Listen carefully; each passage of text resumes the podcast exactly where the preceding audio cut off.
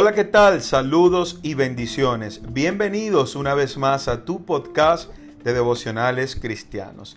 Yo soy David Pognev y en esta oportunidad quiero compartir contigo un devocional que he titulado Sé considerado, basado en Eclesiastés 7:14 que dice, en el día del bien goza del bien y en el día de la adversidad considera, Dios hizo tanto lo uno como lo otro a fin de que el hombre nada halle después de él. Nada hay después de Dios. Hay una frase mía que me gusta mucho. No tengo todo lo que quiero, pero tengo todo lo que necesito. Y es que es así. Si tengo a Dios, lo he encontrado todo. Solo en Él hay salvación y vida eterna.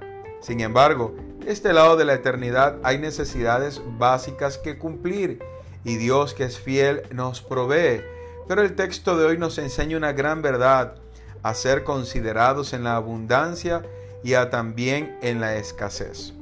Gloria a Dios por las adversidades, porque nos llevan a buscar más y a depender de Él. Por otro lado, nuestra fe es puesta a prueba, así como nos gozamos de los días donde todo va saliendo bien.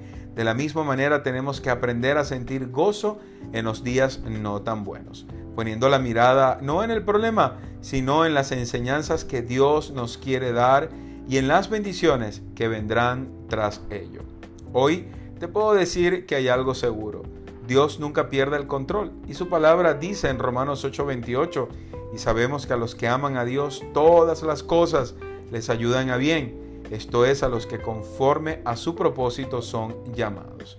Así que, aunque no lo comprendas todo, sigue confiando Sigue obedeciendo. Dios siempre tiene el control.